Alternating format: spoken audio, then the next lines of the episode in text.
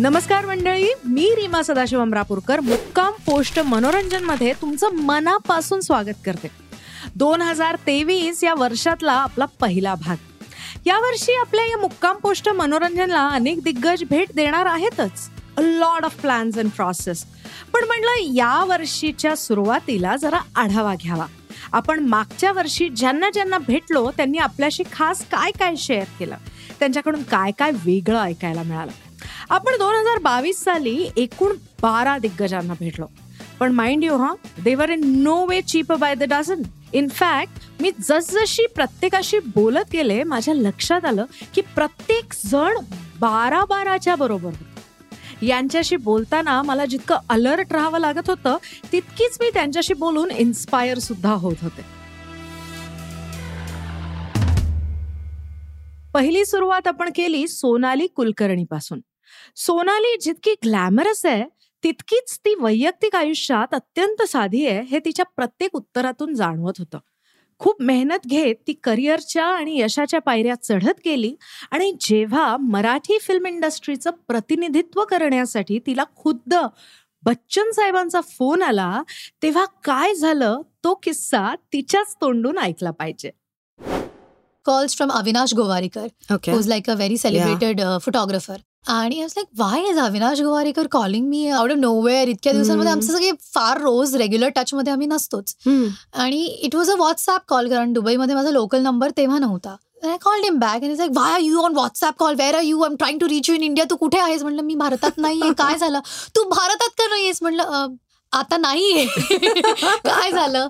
He's like mister Amitabh Bachchan is trying to connect with you and you are not in India I was like is that going to stop him from connecting with me मी कुठेही असले तरी बोलू तर शकतो मी काय झालं बरोबर हा. Uh, I don't know, Mr. Bachchan wants to speak to you and he asked me for your number. आणि आता मी तू व्हॉट्सअपवरती कसं मी त्यांना फोन करायला सांगू? म्हणलं okay then I give you my husband number you can ask him to call me on that or I call him what to do tell me हा, बरोबर. लाईक ठीक आहे ठीक आहे. मी नंबर देतो आणि yeah he'll call you hopefully he'll call you आणि हे काहीतरी तीन पाच चार पाच वाजता झालं आणि मग पुढे दोन तीन तास काही फोनच नाही. आपल्या घरी ही फोन का नाही करत आय मेसेजिंग अविनाश की काय झालंय? त्यांना नाही बोलायचंय का? मी भारतात नाही म्हणून नाही बोलायचंय का? काय झालंय? मी मी करू का phone? Is like wait he'll call. Usually call late in the night. कारण त्यांची ते निशाचर आहेत. ते रात्री हो. वगैरे उशिरापर्यंत काम. करतात. सो इज लाईक बरं ओके ठीक आहे. सो आणि then it was like around ten thirty in the night and we were having dinner आणि तेव्हा इंडियात बारा वाजले होते. बरोबर. लाईक आता साडे दहा म्हणजे बारा वाजून गेले तर आता आता तर काय फोन येणार आहे का नाही मला माहीत नाही. Like really sulking already and then Kunal's phone rings. And he. Picks up and is like hello this is Amitabh Bachchan speaking आणि तो उठला चेअरवर लाईक आणि तो we were literally having plates in hand आणि त्याने प्लेट बाजूला ठेवून तो उठला. Is it really mister Amitabh. I said yeah he was suppose to call me phone they phone दे फोन दे मी फोन घेतला. नाही पुढे स्पीकर पुढे स्पीकर मला ऐकायचं आहे ओके थांब. मग मी स्पीकरवर लावला आणि it was mister Bachchan's voice आणि both of us freaked out कारण ते असं वाटत होतं की आम्ही हॉट सीटवर बसलो आणि मिस्टर बच्चन आपल्याला प्रश्न विचारतात तर तेवढा स्ट्रेस आणि प्रेशर आलं होतं की ओ माय गॉड एक कोटीचा प्रश्न आहे आणि आता काय आपण चुकीचं बोललो तर काय होणार. ओ माय गॉड खूप धाकधूक. आणि he spoke to me for fifteen twenty minutes oh wow I have recorded that entire conversation wonderful आणि त्यांनी मला विचारलं असं असं सांगितलं की दिस. इज अ प्लॅन की entire Indian film industry is coming together to help daily wage workers. जे आपले इंडस्ट्रीचे लोक आहेत जे जे पर डे वरती ज्यांचा संसार किंवा पोट चालतं बरोबर हा. त्या लोकांसाठी आम्ही फंड्स गोळा करतोय. आणि अशासाठी एक शॉर्ट फिल्म करतो आहोत आम्ही आणि ती शॉर्ट फिल्म अमुक अमुक चॅनलवर दाखवली जाईल which will then pay us and that money will go to the support. So I was like, this is a very noble idea. And he explained how every brand came into it. Wow. And okay. I was like, why is he explaining me? I mean, I don't need an explanation. It is Mr. Bachchan. If he's asking me to do something, I'll gladly do it. Do it. Right. But he explained every little thing to me how that channel came on board, who are the actors. He's like, you know, Mohan Lalji, uh, Rajnikant mm, ji, yeah. Alia Bhatt, Ranbir Kapoor, Priyanka Chopra, himself. Everyone, yeah. And all these people are joining mm. hands together. And he's like, I want you to represent Marathi film industry. Aap karengi kya? मतलब आप करेंगी का क्या ये क्या सवाल है? मतलब why is mister Bachchan. Asking but he. Is so polite. I mean that tells you why he is what he is की ते. तुम्हाला इतक्या रिस्पेक्टफुली तुमच्याशी बोलतात तुमची परवानगी घेतात तुम्हाला सगळं एक्सप्लेन करतात. He explain the story line of the film to me आणि मग एवढं सगळं झाल्यानंतर ते म्हणाले की मग अभि आपको मैं मेल करता हूँ. मला नाही वाटत आहे हा पॅगल कोणी पण काढू शकतो अमिताभ बच्चनचा आवाज. तुला काय माहिती? हो खरंय तुझं I hope it's not a prank call ते ती रात्रभर पण आम्ही दोघं अनशुअरच होतो की did this really happen or is it. Mister Bachchan calling. Next day जोपर्यंत त्यांचा मेल आला नाही तोपर्यंत आम्ही अनशुअर होतो मग मेल लिस्टमध्ये when we saw Ranbir Kapoor Priyanka Chopra Rajinikanth Mohanlal right. Everyone was in that. Thread. Then I was like, now I don't think it is any prank happening. मग ऑफकोर्स शूट करून पाठवलं मग ती film आली तर obviously it was in a prank it was Right. Like one of the most amazing moments in my life और career to happen when somebody recognizes you to represent the film industry that has Exactly. Made you what you are today Marathi film industry represent करायचा बहुमान मिळाला आपल्या या अप्सरेला पण सौंदर्याचा देखणेपणाचा कधी काही त्रास झालाय का असा प्रश्न विचारल्यावर सोनालीनं दिलेलं उत्तर हे सोनपरी मृणाल कुलकर्णीपेक्षा काही फार वेगळं नव्हतं. मृणाल ताई काय म्हणाली माहितीये? खूप त्रास होतो. म्हणजे मी कितीही तयार असले व्हॉट एव्हर रोल डिग्लॅमराईज किंवा. मला काळं करा किंवा मला मी डेंचर्स लावते आपण काहीतरी वेगळं करू. I can't experiment with myself हा सगळ्यात मोठा त्रास आहे याचा.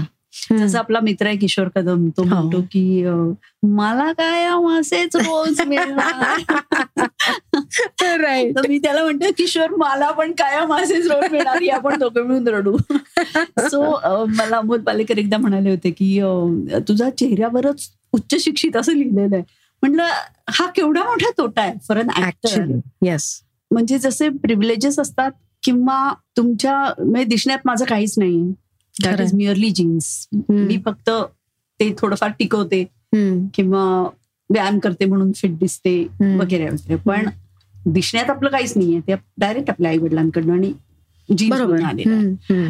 पण त्याच्यामुळे अभिनेत्री म्हणून तोटा होतो असं मला वाटतं. ऍट दिस स्टेज तर मला हंड्रेड पर्सेंट कारण मी सोनाली शी बोलले परवा दिवशी. तेव्हा ती हेच म्हणत होती. एक दिग्दर्शिका म्हणाली होती की अगं तू इतकी सुंदर दिसतेस तू काय ऍक्टिंग करतेस ते बघायला परत सिनेमा बघायला लागतो आणि परत कसा बघणार? Yeah it is so not fair हे किती क्लेशकारक असेल ना?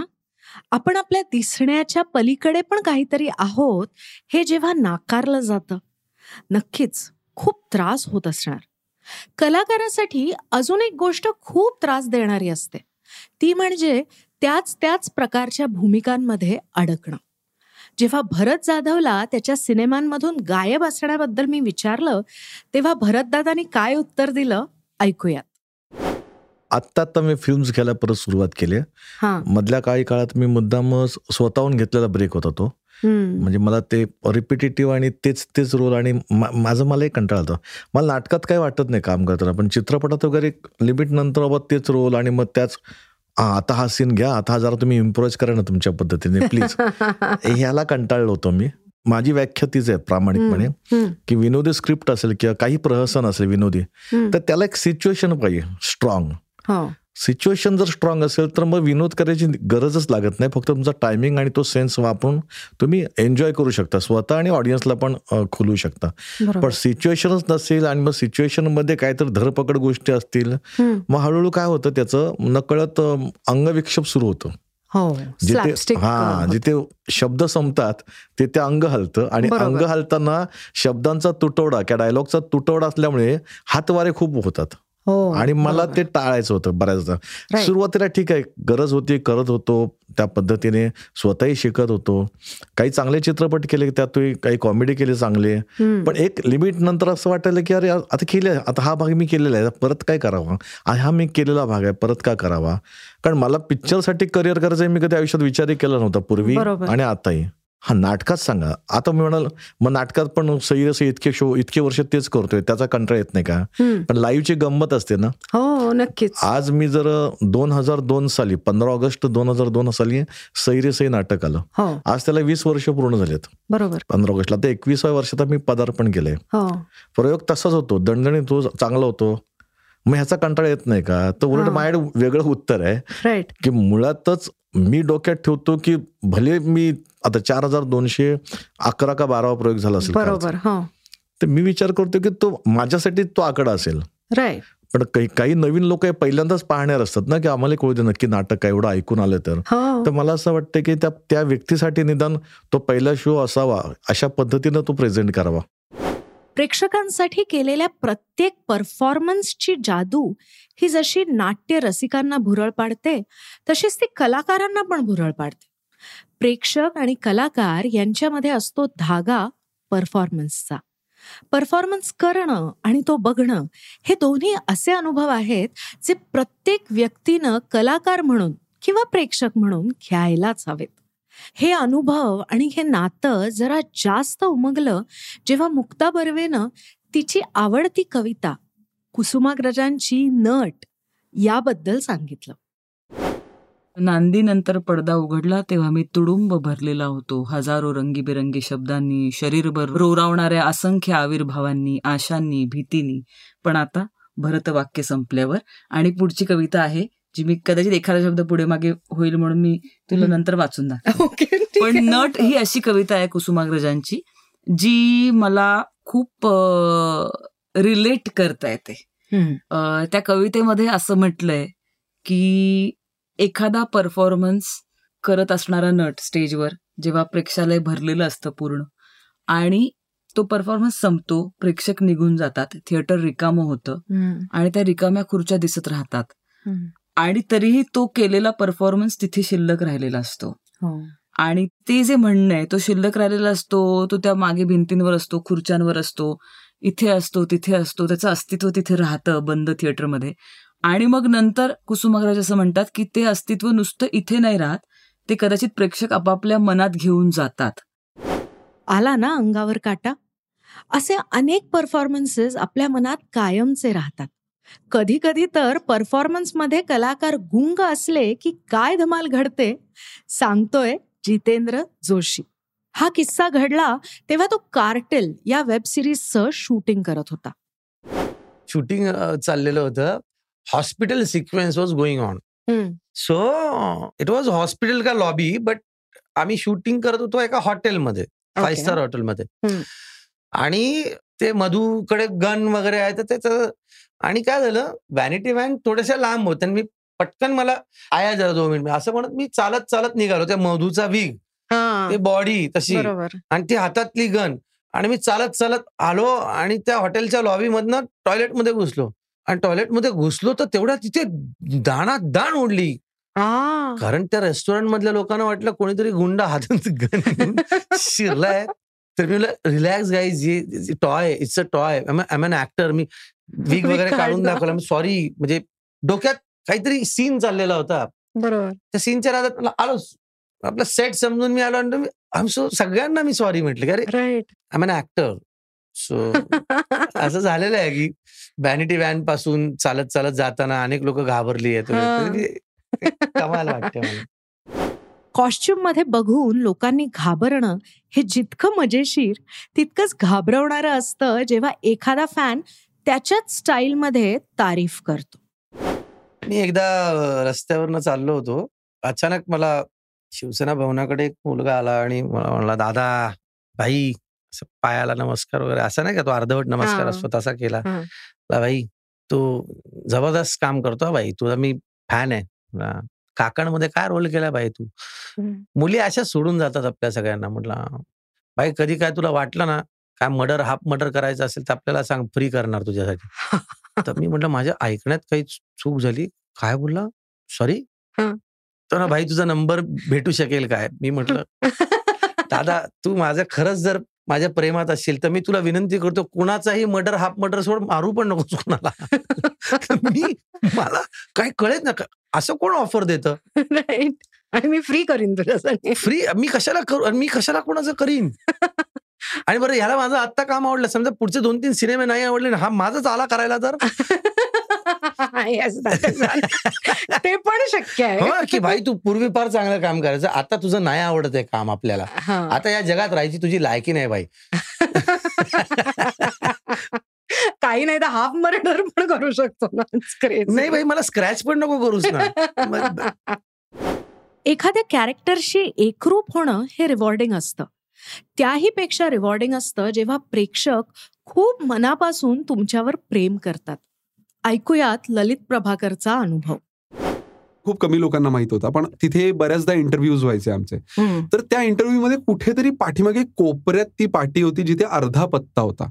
तो असा बारीक. दिसला होता स्टुडिओचा ओके. तर तो पत्ता त्या अर्ध्या पत्तावरून तो पूर्ण पत्ता शोधून काढून बरेच लोक बऱ्याच मुली ह्या सेटवर येऊन मला भेटायच्या आणि त्या तिथपर्यंत पोहोचायच्या. तर मला कौतुक वाटायचं की एवढं सगळं ते एफर्ट्स घेत आहेत आणि माझ्या वाढदिवसाला तर तिथपर्यंत येऊन धडकायचेत लोक आणि केक घेऊन यायचे. एका वाढदिवसाला मी असे चार चार पाच पाच केक कापतोय. आणि त्याच्या आधी बरीच वर्ष मी माझा वाढदिवसही साजरा केला नव्हता. त्याच्यामुळे मला माझ्यासाठी ते खूपच ओव्हरवेल्मिंग होतं की एकाच अ, एक दहा एक वर्ष की मी माझा माझाच किंवा घरच्यांबरोबर किंवा असेल एखादा दुसरा मित्र त्यांच्याबरोबर वाढदिवस साजरा करतो. आणि एकदम एका वर्षी तुम्हाला इतके लोकांचे तुम्हाला मेसेजेस येत आहेत तुम्हाला पत्र येत आहेत तुम्हाला गिफ्ट्स येत आहेत.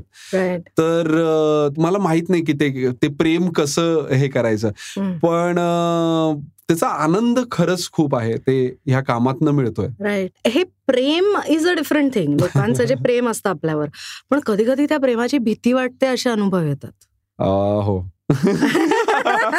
सो असा एखादा अनुभव सांग एक दोन ठिकाणी असं झालं होतं की ते आयांना घेऊन आले होते मुली एक दोन आणि त्यांचं म्हणणं होतं की आम्हाला लग्न करायचंय. म्हणजे ते जवळजवळ तयारीने आल्या होत्या की आता आपण आता तारीख ठरवूया आणि मग तू जा परत शूटला आणि मग त्या तारखेला आपण भेटूया. सो मला खूप त्यांना व्यवस्थित समजवावं लागलं. त्यांच्या आयांनाही समजावं लागलं कारण त्याही त्या तयारीने आल्या होत्या. सो मला. त्यांचंही कौतुक वाटत होतं. पण घाबरवणारा नव्हता हा अनुभव पण थोडस खूप सिरियसली घेतायत लोक अ, काही गोष्टी असंही. वाटतं. पण मला वाटतं की तो एक भाग आहेच या सगळ्या गोष्टींचा की सगळ्याच गोष्टी तुम्हाला जेव्हा मिळतात तेव्हा हे सगळं आलंच त्याच्यामध्ये. येस सो मग सुकन्याताईंना मध्यस्थी घातलंस का सांग अरे माझे जे कलाकार सहकलाकार होते ना त्या सिरियल मधले ते अक्षरशः माझ्या बरोबर आणि माझ्या पाठीशी असे खंबीरपणे उभे राहायचे या सगळ्या गोष्टींमध्ये. ते नेहमीच म्हणजे काळजी घ्यायचे. अशा घटनांमध्ये किंवा जर काही जास्त खूपच गर्दी असेल तर मला. तिथून बाहेर काढणं वगैरे या सगळ्या गोष्टी खूप खूप चांगलं सांभाळून घेतलं मला. कारण माझाही. पहिलाच अनुभव होता तो. हो. एवढ्या एवढं जास्त प्रेम अनुभवायचा. तर त्यांनी मला कुठेही उतू मातू नाही दिलं आणि खूप चांगलं सांभाळून घेतलं मला. व्हेरी गुड पण त्याच्या आधी तू थिएटर करत होतास ना? मी त्याच्यानंतरही करत होतो त्याच्या आधीही करत होतो. हे एवढं प्रेम प्रेक्षक कलाकारांवर करतात पण त्यासाठी जी मेहनत कलाकारांकडून केली जाते त्याला तोड नाही. शारीरिक बदल बोलण्यातल्या लहेजातला बदल हे तर दिसतातच. पण मनातून जे बदल करावे लागतात त्याची प्रत्येक कलाकाराची एक प्रोसेस असते. जितू म्हणाला की कॉस्ट्युम घातला की आरशात स्वतःच्या डोळ्यात बघून आपण हे पात्र आहोत असं स्वतःलाच सांगावं लागतं. त्याशिवाय तो रंग डोळ्यात चढत नाही. पण मुक्तानं सांगितलेली प्रक्रिया खूपच वेगळी होती. प्रत्येक ऍक्टरसाठी सगळ्यात मोठा गुण किंवा ऍसेट असतो तो सरेंडर होण्याचा. तुम्ही ज्या ठिकाणी ज्या प्लॅटफॉर्मला जो काही रोल करता जे स्क्रिप्ट तुम्ही करताय जिथे तुम्ही आता आज मी तुझ्यावर इंटरव्ह्यू देते तर मी इंटरव्ह्यू साठी सरेंडर होणार आहे. बरोबर. मी- मी दुसरा रोल नाही करत आहे आज. मी. मुक्ता बर्वे म्हणून आहे. पण. मी मी माझं जे आहे ते पूर्ण बोलेन. ते सरेंडर इथे मी ह्याच म- मला वाटतं रीमा असं इथे नाही होऊ शकत. ती स्पेसच ही नव्हे. जिथे काम आहे रोल आहे आणि नटासाठी सगळ्यात मोठं लर्निंग मला अनेक ठिकाणी बघून ऐकून वाचून पण कळलं की स्क्रिप्ट विषयी जे काही इश्यूज प्रॉब्लेम्स असतील ते सेटवर जाण्याआधी तुम्ही सॉर्ट आउट करायला पाहिजे. आयदर तुमच्या मनात लेखका दिग्दर्शकाबरोबर बसून किंवा कोणाशीही बोलून. बरोबर. सेटवर एकदा तुम्ही उतरलात की हे असं कसं होईल वगैरे अशा शंका तिथे येता कामा नयेत. राईट त्याच्या आधी ते सगळ्याचा निचरा झाला पाहिजे. बरोबर. आणि जेव्हा ते तुम्ही पूर्णपणे सरेंडर करता जसे प्रेमात सरेंडर करता पूर्ण. झोकून देता. तसं तुम्ही जर झोकून दिलं त्या रोलसाठी तर मग मला नाही वाटत की काही वेगळा एफर्ट घ्यायला लागतो तो माणूस होण्याकरता. कारण तुम्हाला ते सगळं पटलेलं असतं. मग ती जर त्या सखाराम पाटलाची आपडी थापडी मधली बायको असेल जी जिला कळतंय की तो तिला फसवतोय तरी तिचं प्रेम आहे त्याच्यावर ती थोडीशी वेडसर बावट पण आहे थोडीशी चतुर पण आहे. हे एकदा कळलं की मुक्ता म्हणून मग त्यात मला प्रश्न नाही पडत. की हिला हे कळणार नाही का.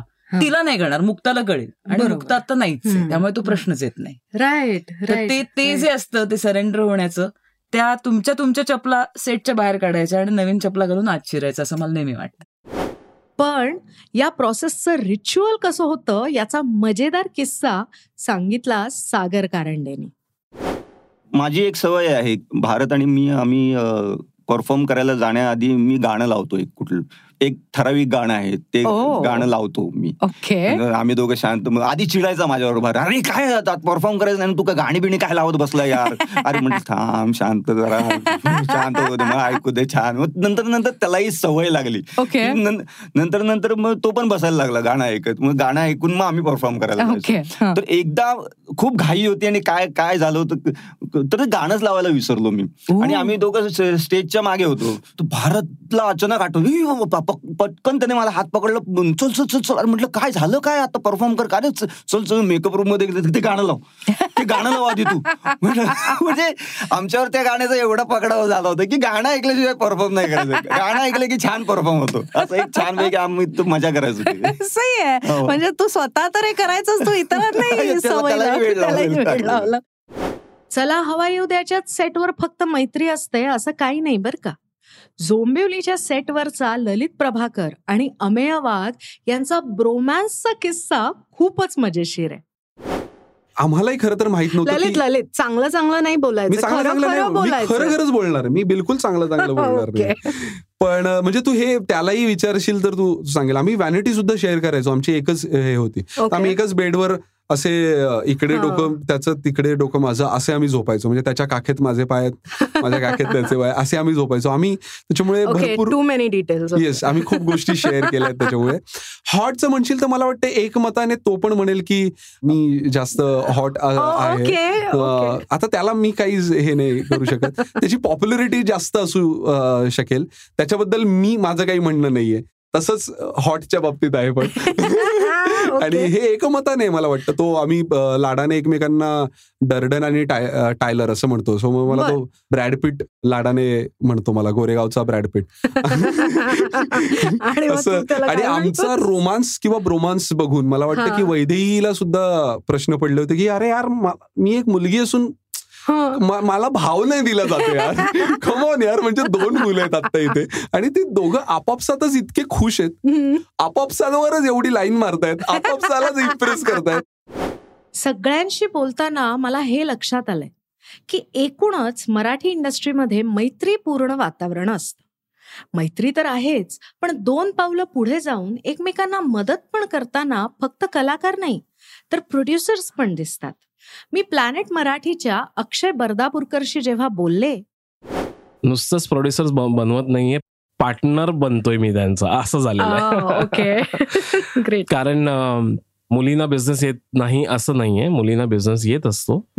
पण त्या कितपत डेडिकेटेड आणि बिझनेस ओव्हरऑलच बिझनेस सगळ्यांना येतो असं मत नाहीये. म्हणजे सगळ्यांनाच येतो असं यायलाच हवा असं काही नसतं. बरोबर. सो ज्यांच्या बरोबर मी आता डील करतोय त्यांचा फोकस ऍक्टिंग आहे. त्यांचा एक मोठं ब्रँड इमेज आहे वलय आहे पण त्यांना गायडन्सची गरज आहे गायडन्स म्हणण्यापेक्षा मला असं वाटतं की त्यांना बॅकएंडची गरज आहे. काय करावं काय नाही फायनान्स दिस दॅट.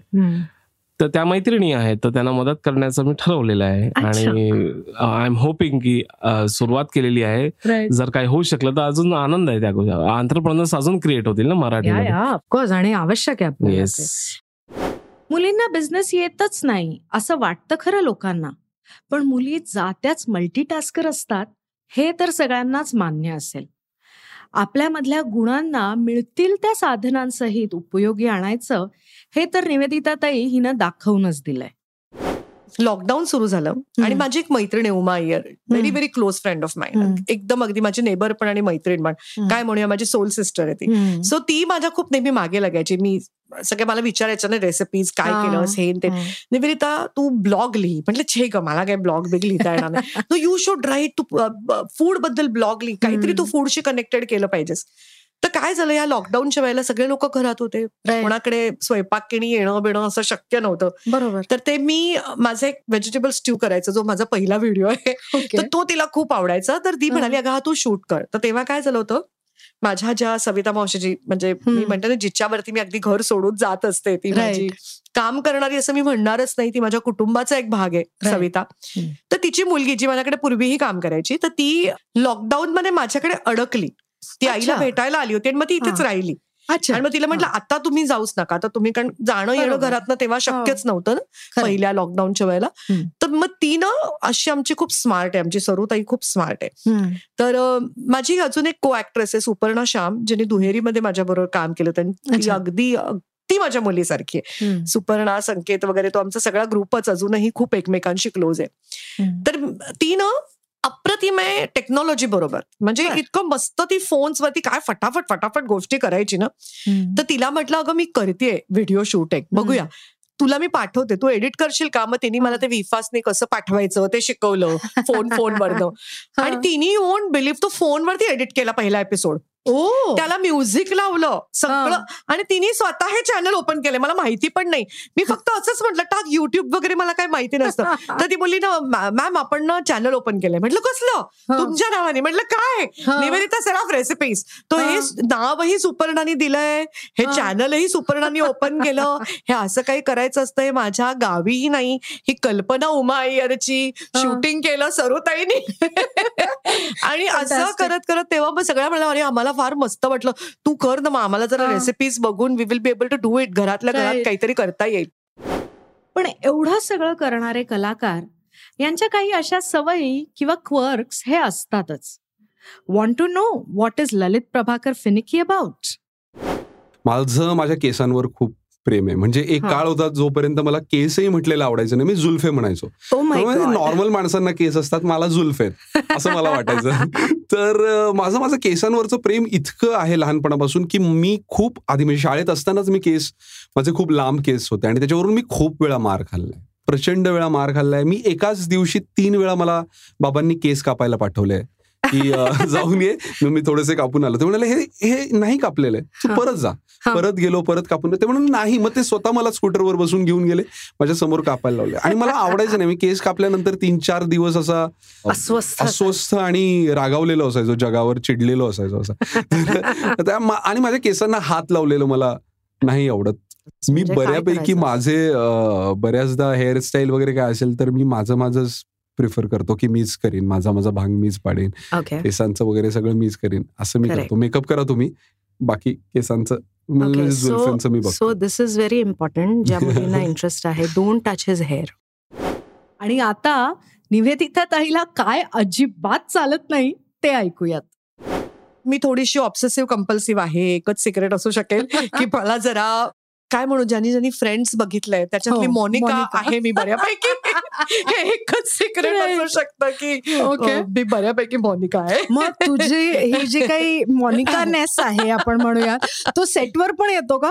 होतो ना असा मला माझ्या मेकअप रूममध्ये असं कोणी आलं ना म्हणजे आता मेकअप मधली सुद्धा त्या टिश्यू पेपर टाकताना तो कचऱ्याच्या डब्याच्या बाहेर पडला की मला भयंकर संताप येतो. मला इतका राग येतो की तू म्हणजे मी असे अस्वस्थ होते थांब जरा म्हणून पहिल्यांदा मी तर जसं आता मी थिएटर आपली इतकी घाणेरडी असतात आपल्या बाथरूम्स इतक्या हॉरेबल असतात. मला नाटकाच्या वेळेला गेल्यावरती नाटक करायच्या आधी पहिलं माझं असतं अरे ते लाईट्स लावा इकडचा दिवा गेलाय. अरे इथे डस्टबिन नाहीये. अरे बसायला इथे खुर्ची नाही माझा पहिला सगळा वेळ का एसी लावलेला नाहीये? एक तास आर्टिस्ट येतात तुम्हाला एक तास आधी एसी लावायला काय तुमचं बिघडतं. असं माझा पहिला वेळ सगळा हा सगळ्या ह्या कामात जात असतो. या सगळ्या त्रासांना तोंड देत कलाकार आणि सगळेच तंत्रज्ञ खूप मेहनतीनं काम करतच राहतात. कॉन्टेंटसाठी प्रेक्षकांसाठी. ऐकूयात एका प्रोड्युसरची आखो देखी. मी नेहमी म्हणतो की आतापर्यंत मी इतक्या डायरेक्टर्स बरोबर काम केलेलं आहे. पण आज ताग्यात मी बघितलेल्या एक व्यक्ती जो एक डिरेक्टर आहे त्याच्या एवढा हार्डवर्किंग डिरेक्टर मी कधीच बघितलेला नाही. तो म्हणजे आहे Prasad Oak. What a man he is and what a director he is दिवस राहतात बारा वाजता शिफ्ट संपते काय खातात कधी झोपतात आणि चार वाजता परत गळ्याला फडकं बांधून ट्रॅक पॅन्टमध्ये टी शर्टमध्ये माणूस तयार. हे हिंदीमध्ये होत नाही मी पाहिलेलं आहे. ते स्पेस्ड आउट आणि मग आज रात का शिफ्ट हो गया तो फिर दो दिन के बाद रात का लगाएंगे दिन का लगाएंगे. कदाचित त्यांना लिबर्टी आहे पैशांची म्हणून. म्हणून मी म्हणतो ना की आपल्याकडे पैसे कमी आहे म्हणून कॉन्टेंट चांगला बनतो. राईट कारण प्रूफ करायचंय राईट पण अनफॉर्च्युनेटली स्टार्डम नसल्यामुळे तो चालत नाही. किंवा अनेक फॅक्टर्समुळे तो चालत नाही. फक्त स्टार्डम नाही ऑडियन्सेसमुळे व्हॉट एव्हर दॅट इज पण मला असं वाटतं की hard work is something which is goes on the sleeves of every single Marathi producer director actor even Abhijit Panse for that matter or whoever I have work with ते झोपतच नाहीत सुरू झालं की. म्हणजे आपल्याला ऍज अ प्रोड्युसर खूप pressure असतं की क्या करणे का बॉस आता त्यांना पैसे पण द्यावे लागतील लगेच लगेच द्यावे लागतील. कारण त्यांचंच काम इतकं फटाफट होतं की you also as a producer have to be prepared no yeah yeah on your so I think hard work hardworking Marathi industry okay salute to it आणि ही मराठी इंडस्ट्री फक्त हार्डवर्किंग नाहीये. संवेदनशील पण तितकीच आहे. जितेंद्र जोशी आणि मुक्ता बर्वे यांनी लिहिलेली सन विवी या सेगमेंटमधली ही पत्र त्याची साक्ष देतात. महात्मा ज्योतिबा फुलेंना लिहितो म्हणजे ते सावित्रीबाईंना पण पोहोचेल. नमस्कार तुम्ही ज्या पद्धतीचं काम तुम्ही समाजासाठी करून ठेवलं ज्या पद्धतीनं स्त्री शिक्षणासाठी तुम्ही दोघे जण झटलात जे महत् कार्य तुम्ही करून ठेवलं ज्यामुळे सगळ्या महिला शिक्षित झाल्या. फक्त महिलाच नाही तर काही पुरुष माणसंही शिक्षित झाली. त्यांना कळलं याचं महत्त्व काय आहे महिलांनी शिकण्याचं. त्या महिलांना त्या समाजाला जातीपातीच्या त्या रोगराईमधनं बाहेर काढण्यासाठी त्या सगळ्या समाजाला शहाणं करण्यासाठी तुम्ही आणि तुमच्यासारखी अनेक माणसं झटलात. आज शिक्षित तर सगळे होत आहेत परंतु त्या जातीपातीची रोगराई फार वाढत चालली प्रत्येकजण एकमेकाला आडनावाने संबोधतो आणि त्याच वेळेला हे तुमच्यानंतर डॉक्टर बाबासाहेब आंबेडकरांनी घटना लिहिण्याचं महत् कार्य केलं होतं. मला असं वाटतं त्याच वेळेला लोकांची आडनावं काढून टाकली असती आणि फक्त नावं ठेवली असती तर काय घडलं असतं? किती बरं झालं असतं? कारण मग कुणीही कुठल्या चष्म्यातनं एकमेकांकडे पाहिलं नसतं. आणि इतकं शिक्षणासाठी झटल्यानंतर तुम्ही लोकांनी माणसं शिक्षित झाली पण आडाण्यासारखी का वागतात?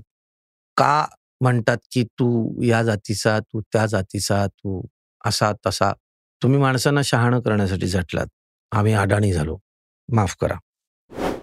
एक मुलगी म्हणून मी स्वतंत्र विचार करू शकते. माझ्या पायावर मी उभी राहू शकते. आणि याची सुरुवात आज नाही झाली. माझ्या आईबाबांपासून नाही झाली. खूप आधी झाली. आणि तशा अनेक स्त्री आहेत. कदाचित ज्योतिबा फुले सावित्रीबाई फुले आपल्या शाळेत ती इम्प्रेशन आहेत. मला की या माणसांनी ती शाळा सुरू केली. सो ही दोन नावं टॉप लेवलला असतील माझ्यासाठी. की थँक्यू नसतं होऊ शकलं हे कधीच कोणी हा विचार केला नसता तर. मला फार बरं वाटतं जेव्हा आपण आपले ठामपणे निर्णय घेऊ शकतो आणि तसा समाज निर्माण होऊ शकला पुढे जाऊन तशी मुभा मला मिळाली. अजूनही काही ठिकाणी हे नाहीये. अजूनही काही ठिकाणी म्हणजे जेव्हा आपण महाराष्ट्राचा अख्ख्या देशाचा तर नाहीच म्हणते मी महाराष्ट्राचा सुद्धा मी विचार करते तेव्हा तू आणि मी आज स्टुडिओत बसून ह्या गप्पा मारत असताना कोणीतरी तिकडे अत्यंत वेगळ्या सामाजिक आर्थिक परिस्थितीत आहे हे मला माहितीये पण तरी सुद्धा आपण आता इथे अशा बसू शकतोय ह्याचं कारण कोणीतरी तो इनिशिएटिव्ह घेतला त्यामुळे ही दोन या दोन व्यक्ती नक्की असतील. मग त्यात आनंदीबाई जोशी असतील ज्यांनी पहिल्यांदा काहीतरी केलं रमाबाई असतील सगळी मंडळी ज्यांना असं वाटलं की स्त्रिया ही एक वेगळी एंटिटी आहे आणि त्यांनी स्वतःचा एक विचार करायला पाहिजे त्यांनी स्वतःच्या पायावर उभं राहायला पाहिजे आणि त्यामुळे मला ज्या सगळ्या गप्पांमध्ये आपण ज्या वेगवेगळ्या विषयांवर बोललो की तू कम्फर्टेबल असतेस अमकी असतेस तमकी असतेस हे पोझिशनिंग आजच्या या मुलीला येण्याकरता खूप काही शे वर्षांपूर्वी काही लोकांनी खूप महत्वाचं काम केलंय. सो त्यांच्यासाठी हे पत्र आहे. ही पत्र सुंदर होतीच पण मला सगळ्यात जास्त आवडलेलं पत्र होतं स्पृहा जोशीचं. कारण मनाच्या तळापासून स्वतःची संवेदना जपण्यासाठी लिहिलेलं ते पत्र होतं. प्रिय रवींद्रनाथ सनवीवी तुम्हाला प्रिय असं मी म्हणू शकते कारण तुमच्या कामातून तुम्ही तितका आपलेपणा आमच्या मनात तुमच्याविषयी तयार केलाय. नाहीतर ज्येष्ठ परमपूज्य असं म्हटलेल्या व्यक्ती आपल्यापासून लांब आहेत की काय असं आपल्याला वाटतं. तुमच्याकडे पाहिल्यानंतर आणि तुमच्या पांढऱ्या दाढीकडे पाहिल्यानंतर मला कुठेतरी आपल्या आजोबांशी आपण बोलतो असं वाटतं. आणि म्हणून प्रिय रवींद्रनाथ असं तुम्हाला म्हणते मला खूप इच्छा आहे तुमच्यासारखा निसर्ग बघायची. मला खूप इच्छा आहे तुमच्यासारखी झाडं फुलं पानं बघायची. प्रत्येक फुलामध्ये कविता शोधायची. प्रत्येक नात्यामध्ये कविता शोधायची. आणि सगळ्यात महत्त्वाचं म्हणजे तुमच्या आसपासच्या लहान मुलांसाठी ती पुढे जाऊन कुठेतरी खूप मोठी होणार आहेत. या खात्रीने तुम्ही जे तयार करून ठेवलेत ते विश्व उभारण्याची कपॅसिटी आणि ती शक्ती तुम्हाला कुठून मिळाली ती मिळावी यासाठी तुम्ही तुमच्यातलं मूल सतत जिवंत कसं ठेवलं हे मला सांगा पत्र लिहून कळवा. पत्राची वाट बघते स्पृहा. तर गेल्या वर्षी मुक्काम पोस्ट मनोरंजनमध्ये खूपच धमाल आली. यावर्षी आपण परत भेटूच अजून दिग्गजांबरोबर. त्यांना प्रश्न विचारू धमाल करू. तोपर्यंत keep smiling and take care